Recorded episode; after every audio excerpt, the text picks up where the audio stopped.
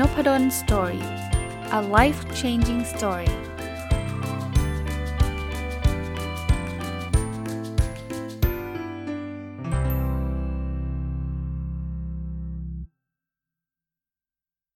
วัสดีครับ ยินดีต้อนรับเข้าสู่ Nopadol Story พอดแคสต์นะครับ ก็อยากจะบอกว่าวันนี้เนี่ยไม่ได้มีหนังสือมารีวิวนะครับ แล้วก็ไม่ได้นำเอามาจากบทความไหนนะครับ แต่ว่าเป็นเรื่องราวที่ เมื่อเช้านี้เนี่ยขับรถไปแล้วก็ตกผลึกขึ้นมานะครับ คือเวลาขับรถคนเดียวเนี่ยบางที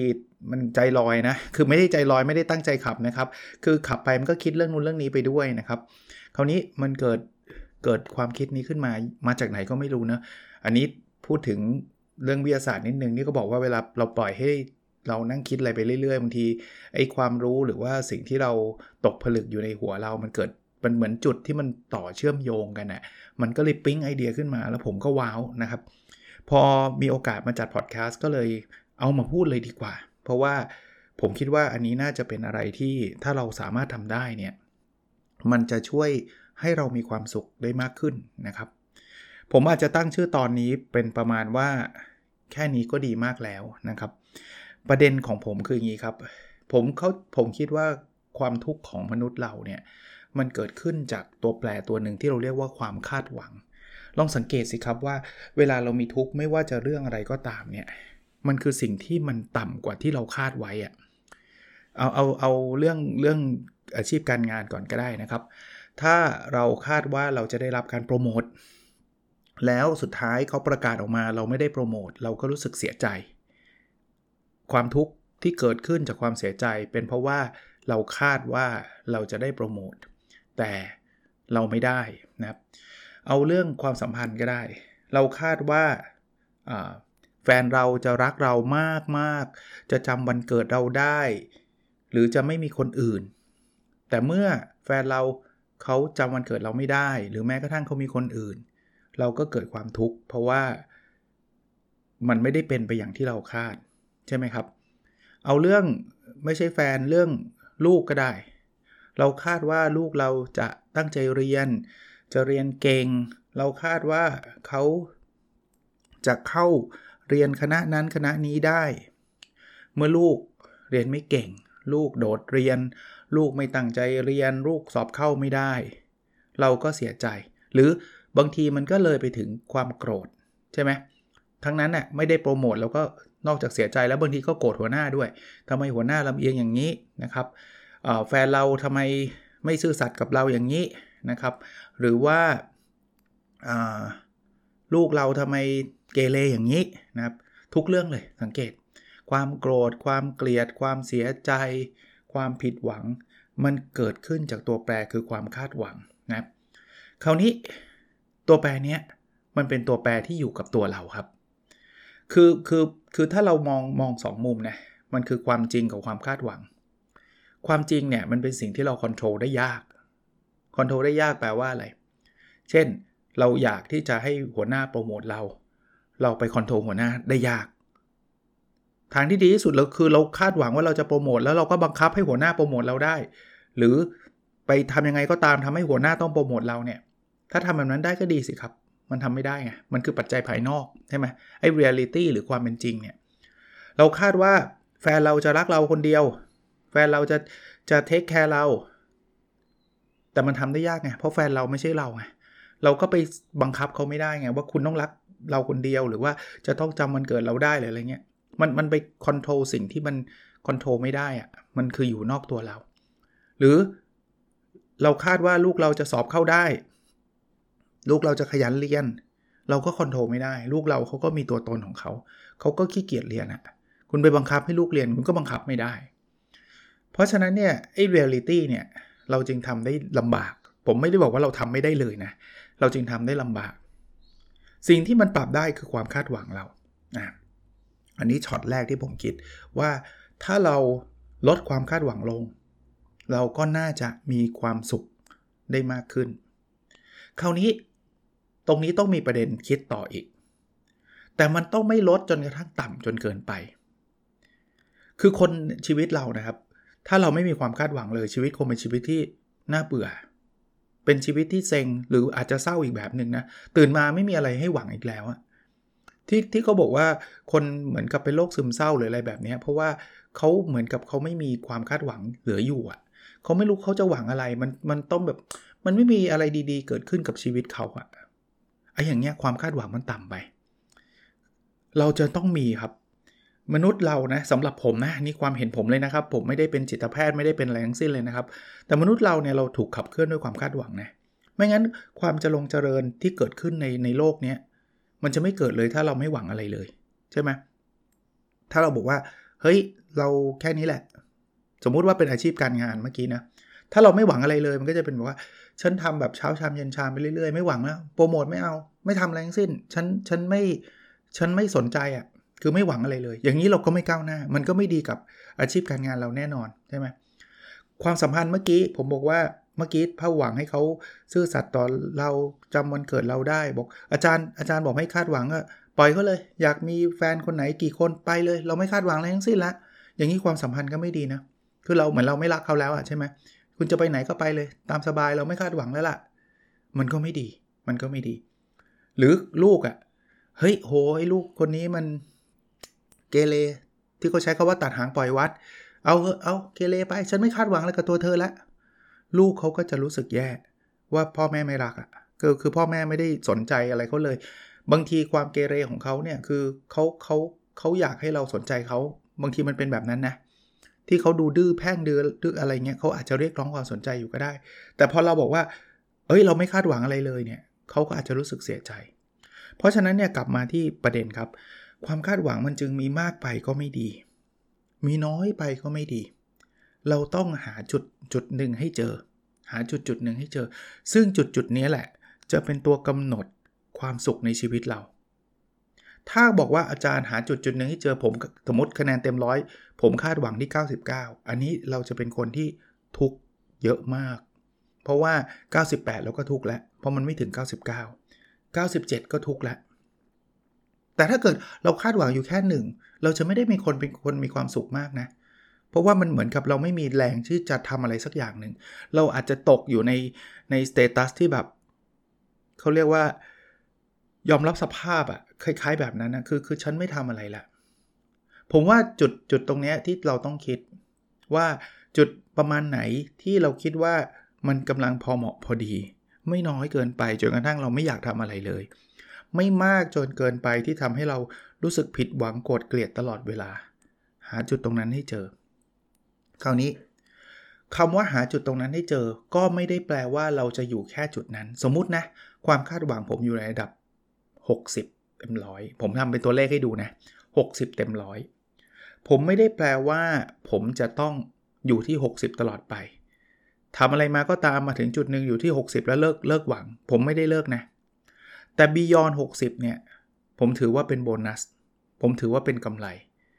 ไอ้เลข 60 นี่ผมผมแค่จำลองขึ้นมานะครับ บางคนบอกไม่เอา 60 ได้ไหมเอา 70 ได้ไหมได้ แต่ว่าตระหนักรู้นะครับว่ายิ่งเยอะเนี่ย โอกาสที่เราจะยิ่งรู้สึกผิดหวังมันก็จะมากขึ้น แต่ถ้ายิ่งน้อยเนี่ย โอกาสที่เราไม่มีแรงผลักดันมันก็จะมากขึ้นเช่นเดียวกัน สมมุติว่าผมเซซะว่า 60แต่ผมไม่ได้บอกว่าชีวิตเรามันอยู่แค่ 60 ไอ้ตอนนี้เราได้ 60 แล้วเราพอแล้ว ไม่ใช่ เราสามารถที่จะหวังไม่มากกว่านั้น แต่บิยอนหรือว่าระดับที่สูงกว่าความคาดหวังตรงนี้ มันคือโบนัส ที่ผมใช้ชื่อตอนนี้ว่าแค่นี้ก็ดีมากแล้วเนี่ย มันหมายถึงเลข 60 ตรงเนี้ยเฮ้ย เรามาถึงได้ 60 เนี่ย แค่นี้มันก็ดีมากแล้วนะ ให้ให้ให้เราลองมองชีวิตของเรานะปัจจุบันแบบนั้น ผมรู้ว่า แต่ละคนไม่เหมือนกันอันนี้ผมเข้าใจ 100%นะครับ แต่ละคนมีความแตกต่างกัน เพราะฉะนั้นเนี่ยบางคนบอกว่าอาจารย์ก็พูดได้สิ ชีวิตอาจารย์ดีนี่ ชีวิตผมไม่ได้ดีอย่างอาจารย์ ผมก็ไม่ได้ดีเหมือนกับทุกคน ถ้าผมจะเทียบกับคนอื่นที่ดีกว่าผมเนี่ยมันคือไม่มีใครมีชีวิตที่ดีที่สุดในโลกหรอก มันจะมีบางบางคนก็มีความสุขเรื่องหนึ่งมีความทุกข์เรื่องหนึ่งมันเป็นแบบนั้น ใช่ครับ มันจะมีคนที่แบบว่าชีวิตแย่รอบด้านเลยก็มี ชีวิตดีบางด้านก็มี ชีวิตแย่บ้างดีบ้างก็ก็มี แต่ผมเชื่อว่าไม่มีใครมีชีวิตที่ดี 100%แล้วไม่มีใครที่จะมีชีวิตที่แย่ทุกอย่าง 100%พอยของผมคือว่าเราลองมาหาจุดปัจจุบันของเรา จุดที่เราคิดว่าเราอยู่ณนะเวลาเนี้ยแล้วลองพูดกับตัวเอง ว่าแค่นี้ก็ดีมากแล้ว พูดยากก็ลองคิดดูครับ ผมเข้าใจว่าบางคนมันยากจริงนะจามจะดีตรงไหนอะเนี่ยตกงานอยู่เนี่ย แฟนก็บอกเลิกอีกตั้งหาก ลองมองมุมมันต้องมีมุมดีๆ เหลืออยู่บ้างอะตกงานมันอาจจะไม่มันอาจจะมีข้อเสียเพียบเลยนะครับ ผมผมเชื่อว่ามีข้อเสียเพียบแล้วผมไม่ต้องบอกว่าเฮ้ยตกงานต้องมาดีใจไม่ใช่นะ เราไม่ได้หลอกตัวเองนะ แต่ไหนๆมันจะตกงานแล้วอะลองมองข้อดีของการตกงานสักนิดหนึ่งเช่น มันอาจจะทำให้เรามีอิสระมากขึ้น อาจจะทำให้เราไปเจอสิ่งดีๆ มากขึ้น แล้วที่ผ่านมาในอดีตอะที่เราทำงานมาเนี่ย เราอาจจะเจอเพื่อนดีๆ สักคนหนึ่งเอาถ้ามันไม่เจอเยอะมันเจอสักคนหนึ่งไหมเราอาจจะเอ่อทำให้เราได้เงินอะที่ผ่านมา 10 ปีเนี่ย มันก็ทำให้เรามีอยู่มีกินมา 10 ปีนะไอ้งานเนี้ยเราอาจจะมีประสบการณ์เรื่องนี้มา 5 ปีแล้ว สิ่งเหล่านี้มันเป็นสิ่งดีๆ ที่เกิดขึ้นในอดีตอะแค่นี้ก็ดีมากแล้ว มองแบบนี้ก่อนนะ มองแบบนี้ก่อน พอเรามองแบบนี้ผมคิดว่าสเตตัสปัจจุบันเนี่ยความทุกข์มันจะเริ่มลดลง แต่ถ้าเกิดเราเอามาเทียบนะ เราเอามาเทียบบอกว่า โอ้โห เราผิดหวังว่า เราพอเอามาเทียบคือต้องเต็มร้อยไงคือจริง ๆ 10 ปีที่ผ่านมาเนี่ย ฉันควรจะไปทำงานบริษัทอีกบริษัทหนึ่งป่านนี้เนี่ย ฉันเป็น CEO ไปแล้ว โอ้ป่านนี้ฉันรวยไปแล้ว ป่านนี้ฉันเงินมีเงินเป็น 10 ล้านแล้ว ป่านนี้ฉันมีแฟนไปแล้ว ถ้าเกิดคุณไปเทียบกับมาตรวัดที่มันเป็นระดับอุดมคติ คุณจะรู้สึกเซ็งมาตลอดว่าชีวิตคุณล้มเหลวมาตลอดตั้งแต่เกิด จนกระทั่งถึงปัจจุบัน ซึ่งความคิดแบบนี้สำหรับผมมันไม่ได้ช่วยอะไรเราเลยนอกจากความทุกข์หรือความโกรธ ลองมองในภาพที่มันดีๆ ชีวิตเรามันมีทั้งดีและไม่ดีผมเข้าใจเลยครับ แต่ถ้าเกิดมองแบบนั้นแล้วมันมีความทุกข์ความโกรธเนี่ย มันไม่มีประโยชน์ที่จะมองแบบนั้นแล้วสำหรับผมนะครับสำหรับผม เพราะว่าการมองแบบนั้นเนี่ย นอกจากเรารู้สึกแย่แล้วนะ เรายังกลับไปแก้อะไรไม่ได้ คืออดีตเรากลับไปแก้อะไรไม่ได้ครับ ที่ผ่านมาทั้งหมดตั้งแต่จุดศูนย์จนถึงปัจจุบันเนี่ย เราแก้อะไรไม่ได้สักเรื่องนะ เพราะฉะนั้นลองหยิบยกเรื่องที่มันดีๆ แล้วสร้างเสริมความรู้สึกกำลังใจ จนถึงปัจจุบันไม่ดีกว่าหรอครับ ส่วนตัวผมผมมองแบบนี้นะ ชีวิตผมที่ผ่านมาถามว่ามัน perfect ร้อยเปอร์เซ็นต์ไหมถ้าผมเทียบกับอุดมคติไม่มีทางครับ แล้วผมก็จะทุกข์จนถึงปัจจุบันเนี่ยผมก็จะคิดว่าโอ้ยรู้กันตอนนั้นไม่เรียนอันนี้ดีกว่า รู้งี้ตอนนั้นลงทุนหุ้นตัวนั้นดีกว่า รู้งี้อะไรเงี้ยมันมีรู้งี้เต็มไปหมดเลยในชีวิตอะเพราะเราไปเทียบกับดวงคติ แต่ถ้าผมเลือกที่จะคิดในในมุมที่มันมันมันเสริมสร้างความสุขกับเรานะโอ้โห มาได้ขนาดนี้ก็ดีมากแล้วนะ โดยเฉพาะอย่างยิ่งเรื่องที่เรารู้สึกผิดหวังเรื่องที่รู้สึกว่าเราไม่ควรทำ แต่มันทำไปแล้วอะเราลองมองหาสิ่งดีๆ บางอย่างบาง ถึงแม้มันจะน้อยนิดนะ อย่างน้อยๆ เอาเอาแบบเลวร้ายที่สุดนะ มันคือประสบการณ์ที่จะสอนเราอะผมผมยกตัวอย่างการลงทุน บางคนลงทุนคริปโตไปอะซึ่งซึ่งซึ่งผมก็ลงแต่น้อยมากนะครับ แต่ว่าผมยกตัวอย่างแล้วมันเจ็บมากนะ ลงทุนคิดคริปโตไป ตอนนั้นเพื่อนเตือนแล้วว่าอย่าลงทุนอย่าลงทุนไม่เอา ขายบ้านขายรถไปลงทุน เอาเงินเป็นล้านไปลงทุน แล้วก็เจ๊งเหลือศูนย์บาท บอกอาจารย์มันมีอะไรดีเนี่ย มันไม่มีอะไรดีเลย คราวนี้คุณมีทางเลือกอยู่ 2 ทางครับ ทางเลือกแรกก็คือบีทอัพตัวเอง แล้วก็บอกตัวเองบอกว่าฉันมันโง่มากเลยนะ แบบโอ้โหฉันมันเฮงซวยมากเลย ไม่งั้นเนี่ยฉันเอาเงินไปลงทุนหุ้นตัวนั้นหุ้นตัวนี้ เอาเงินไปซื้อที่เอาเงินไปทำธุรกิจ ป่านนี้ฉันมีเงิน 2 ล้าน 5 ล้าน 10 ล้านแล้วไม่มีประโยชน์อะไรนอกจากที่เราจะได้กลับมาคือความรู้สึกหงุดหงิด ความรู้สึกเศร้า ความรู้สึกเซ็งเนาะอันนี้คือคือช็อตแรกถ้าเกิดเราทำแบบนั้น แต่ถ้าเรามอง ข้อดี ซึ่งบางคนบอกไม่เห็นมีข้อดีเลยว่า อันนี้แหละคือบทเรียน อันนี้แหละคือสิ่งที่สอนเรา ว่าการลงทุนที่ไม่ได้ฟังใครเลย การลงทุนที่เอาความโลภเป็นตัวนำมันทำให้เกิดความเสียหายแบบนี้ ซึ่งมันอาจจะเป็นข้อดีว่าต่อไปเรามีเงิน 10 ล้าน 20 ล้านเราจะไม่จะได้ไม่ไม่ไม่ไปลงทุนแบบนี้อีก ซึ่งมันจะเสียเสียหายมากกว่านี้ก็ได้ สิ่งนี้มันจะเป็นตัวที่จะช่วยทำให้เรา รู้สึกดีขึ้นกับสถานะปัจจุบัน ดีขึ้นกับสถานะปัจจุบันแปลว่าเรายังเจ๊งเหมือนเดิมนะครับ เรายังเจ๊งหนึ่งล้าน แต่ว่าเป็น 1 ล้านที่เราได้รับบทเรียนกลับมา เป็น 1 ล้านที่เราได้สอนใจตัวเอง แค่นี้ก็ดีมากแล้ว แค่นี้ก็ดีมากแล้วอย่างน้อยๆนะมองในมุมแบบเอ็กซ์ตรีมนะเรายังมีแรงเรายังมีพลัง เรายังมีสมอง แถมเราได้บทเรียนมาด้วย มันอาจจะเป็นสตอรี่ที่พร้อมจะผลักเราไปข้างหน้า เป็นเป็นเรื่องราวที่จะสอนเรา แล้ววันหนึ่งข้างหน้าที่เราประสบความสำเร็จใครจะไปรู้ครับ ว่าไอ้เรื่องดีเลวร้ายที่เราเจออยู่ในปัจจุบันที่เรารู้สึกรู้สึกว่าเลวร้ายนี่แหละ มันอาจจะเป็นเรื่องที่ดีที่สุดที่เกิดขึ้นกับเราก็ได้ เหมือนครั้งหนึ่งที่สตีฟจ็อบเคยบอกว่า การที่เขาถูกไล่ออกจากบริษัท Apple อะซึ่งตอนนั้นผมมั่นใจว่าสตีฟจ็อบรู้สึกแย่มาก รู้สึกผิดหวังรู้สึกโกรธด้วย ผมมั่นใจเลย แต่พอเขาเติบโตมาเขาบอกว่านั่นคือ moment ที่ดีที่สุด moment หนึ่งในชีวิตเขาเลยนะ มุมเนี้ยครับที่จะช่วยเราผลักเราไปข้างหน้า แต่อย่างที่ผมบอกว่ามันไม่ใช่แปลว่าถ้างั้นเราจะเลิกหวัง อาจารย์ถ้างั้นเราทำอะไรเละเทะแล้วเราก็เลิกหวังเลย ความหวังเป็นศูนย์แล้วเราจะได้มีความสุขไม่ใช่ครับ ความหวังเนี่ยอย่าให้มันต่ำไป เพราะถ้าเกิดหวังต่ำจะเป็นแบบนี้เอาเอาเคสคริปโตมาอีกอีกสักสักครั้งนะเล่นคริปโตแล้วพังแล้วเจ๊ง บอกอาจารย์นพดลก็บอกอย่าไปหวัง ก็นั้นก็ไม่ต้องหวังอะไรละ ชีวิตฉันไม่ต้องมีความหวังอะไรอีกแล้วถ้าฉันเล่นคริปโตฉันก็ต้องเจ๊งอยู่แล้วแหละ อย่างนี้คือความหวังเป็นศูนย์คือคือลงทุนอะไรฉันก็เจ๊ง สมองฉันทึบ ฉันไม่มีหวังอะไรหรอก ฉันจะได้ไม่ต้องเจ็บละไอ้อย่างนี้ก็ไม่ใช่เห็นภาพไหมครับ เพราะถ้าเกิดทำแบบนี้สิ่งที่เกิดขึ้นคือเราจะไม่พัฒนาไปไหนเลย เพราะว่าพอมีคนชวนบอกว่า เฮ้ยทำธุรกิจกันไหมบอกไม่ได้หรอก เราไม่ได้หรอกเราเคยมาแล้ว แล้วเราไม่เราไม่มีหวังอีกแล้วเว้ยเราเราเราทำไม่ได้อยู่แล้ว เห็นภาพไหมครับ เราจะไม่ขยับจากจากจุดตรงนั้นไปได้อีกเลย เพราะว่าความหวังเราเหลือศูนย์เนี่ย ประเด็นคือเราหวังได้ครับ แต่ อย่าหวังให้มันเยอะมาก หวังแค่พอประมาณ แล้วถ้ามันไม่ได้ ก็อย่าเจ็บมาก เอาเป็นว่าแค่นี้ก็ดีมากแล้ว ถ้าได้ถือเป็นโบนัส ชีวิตจนถึงปัจจุบันเนี่ยพยายามหาข้อดีที่ผ่านมาตั้งแต่เราเกิดจนถึงปัจจุบันให้เจอแล้วบอกกับตัวเองว่าแค่นี้ก็ดีมากแล้วนะ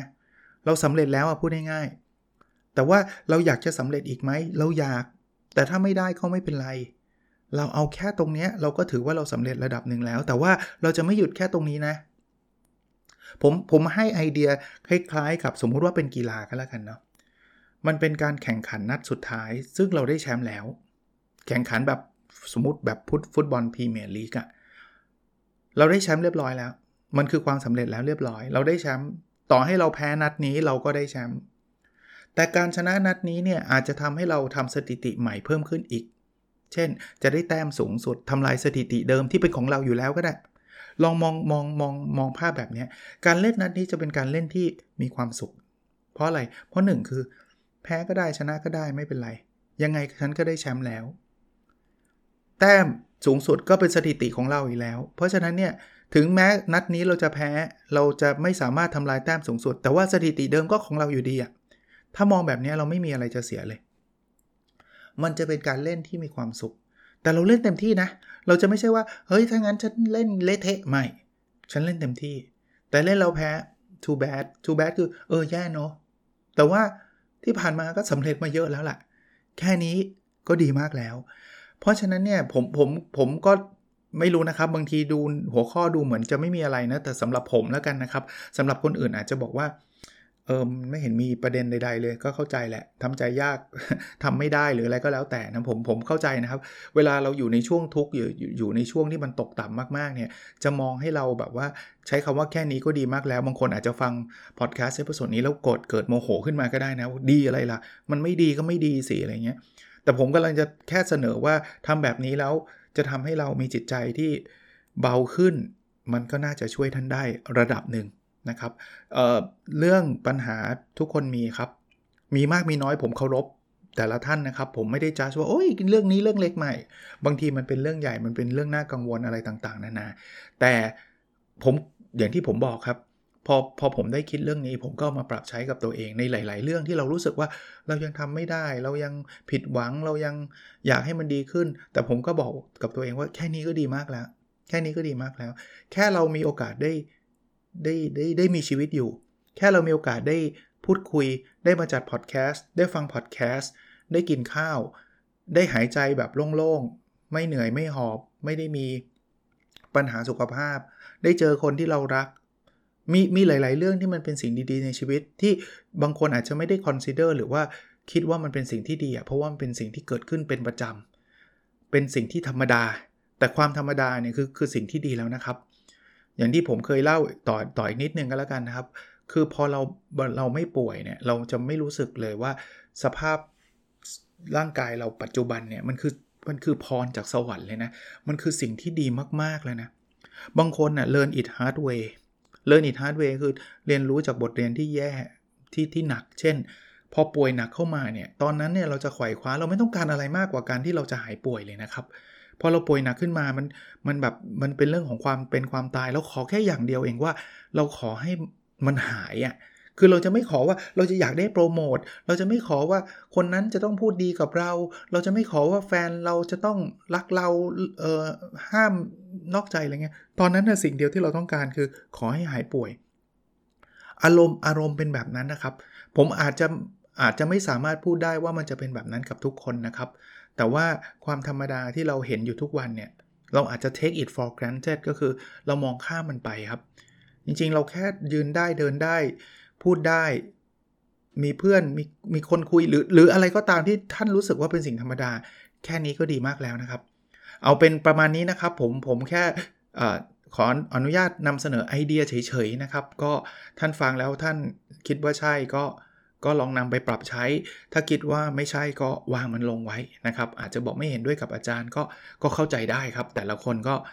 ก็มีสิทธิ์ที่จะคิดที่แตกต่างกันอยู่แล้วนะครับ แต่ว่าก็หวังว่าจะเป็นประโยชน์นะครับ โอเคครับ แล้วเราพบกันในสดถัดไปนะครับ สวัสดีครับ